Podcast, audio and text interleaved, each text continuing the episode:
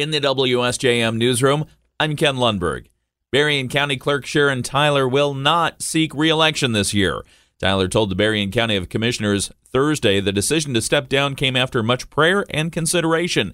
Tyler has been clerk for 12 years and said the office has seen a lot of changes over the years. It took a lot of difficulty. The one thing I want to say, I thank my staff, I thank you, I thank all the staff in Berrien County and the local clerks to making my department, my office successful. Without you, I could not pull any of this off. Tyler said she plans to endorse a candidate to replace her, but she hasn't yet announced who that will be.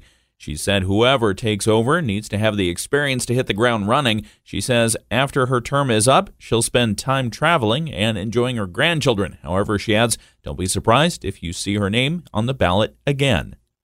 Michigan's new gun laws took effect this month, and that has prompted Berrien County Board of Commissioners to consider how this could affect the county's budget. Speaking to colleagues on Thursday, Commissioner Jim Curran said the administration committee this week heard from Judge Mabel Mayfield, who addressed the new red flag law in particular. With the red flag law, persons deemed a danger to themselves or others could have their firearms confiscated by police through an emergency risk protection order. Curran said that raises a question. There was also discussion, you know, that's also confiscating weapons from people, what to do with those weapons, who's going to retain them, that type of thing. That's all being worked through the court. That'll be up to, really, she said it's up to the judge who hears that particular item. Board Chair Mac Elliott said the county doesn't have a proper storage facility for confiscated guns he suggested Michigan State Police should be responsible for those items. The burden on the sheriff's department means it's a burden on the taxpayers in Berrien County. If the state police posts are tasked with it, at least it gets spread across the state. Elliott said the red flag law amounts to an unfunded mandate for local police agencies. Curran said his understanding from Judge Mayfield is that the police agency that seizes the gun is responsible for it. Elliott suggested there be more discussion of that question on the state level. A $3 million state grant will help fix a dilapidated property in the village of Decatur. Van Buren County Treasurer Tricia Nesbitt tells us the Van Buren County Land Bank Authority has been awarded the grant by the Michigan State Land Bank Authority as part of a blight elimination program. They're going to use the funds to rehabilitate the Edgar Bergen building, formerly the Decatur High School. That property has sat vacant since 2007. The village has had a number of issues. You know, it's been declared a, a, public nuisance. I know the police officers have made many visits there. So rehabilitating this and getting to work on it will be taking care of those issues as well, which I think will be a relief to the community. The three story structure was built in 1920. The last high school class to graduate there was in 1963. After that, it was used for elementary students and later alternative education. It's named in honor of famed ventriloquist Edgar Bergen. Nesbitt says there are proposed uses for the building once the rehabilitation is complete. From the village of Decatur, they would like to move their village offices into the building. I believe they've also had some interest from senior services as to providing some services there or office space. And of course, we're always looking to address the housing needs in the community. The state grant is specifically for this property, and Nesbitt says the Van Buren County Land Bank has previously used state blight elimination grants to fix up properties in South Haven, Bangor, and Lawton. The Van Buren County Board of Commissioners needs to approve accepting the grant, and then they can start seeking bids for the rehabilitation. Nesbitt hopes action can begin at the site within the next six months. The Berrien County Road Department is planning a couple of information sessions on road projects coming up this year. WSJM's Andrew Green reports. First up on March 7th will be a presentation on plans to improve Lakeside Road, Pier Road, and East Road in Chikaming Township. Representatives from the Berrien County Road Department will be there to provide an update and answer questions related to the project. The presentation will be at the Chikaming Township Hall from 5 to 7 p.m. The other presentation will focus on plans to reconstruct Red Arrow Highway from US 12 to Community Hall Road. Among the topics of discussion there will be the four to three lane road configuration design or road diet. They'll also talk about non motorized trails, the schedule, the effects on traffic, and more. The schedule anticipates the project beginning in late winter or early spring this year, and it will require the closure of the road to through traffic during some phases.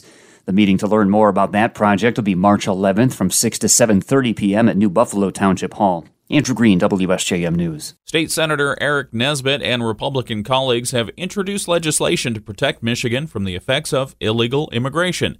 Nesbitt tells us the Strong Borders Safe Communities plan would increase the penalties for possession, manufacture, and delivery of fentanyl.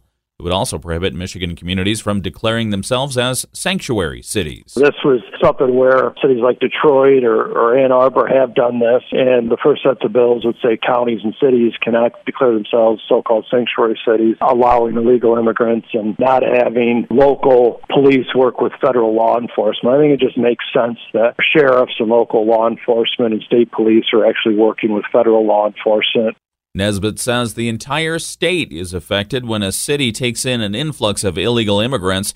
Senate Republicans say the mayor of Denver, a self declared sanctuary city, has recently said an additional $100 million is needed for the housing, schooling, and health care of more than 40,000 immigrants, both legal and illegal, that have been added to their population of just over 700,000. Volkswagen is recalling more than 261,000 cars in the United States to fix a potential fuel leak that can increase the risk of fires. The recall covers certain Audi A3s, VW Golfs, and GTIs from the 2015 through 2020 model years. Also included are 2015 through 2019 Golf Sport Wagons and the 2019 and 2020 VW Jettas. VW says in documents posted on Thursday that a problem with a pump seal can let fuel leak from a charcoal canister in the emissions control system dealers will replace the pump for free. Retail sales in Michigan in January were down 10% from January of last year. January sales were 48 on the 100 point retail index, but Andrea Bitely of the Michigan Retailers Association says 63% of retailers are optimistic for the next three months. We are hopeful, and retailers are hopeful and anticipating that they're going to be out spending again um, ahead of spring and summer vacations and trips with purchases in the shoe and clothing departments of uh, retail stores, as well as getting into outdoor planting. 20% of retailers expect their sales to decline in the next few months. 17% expect no change.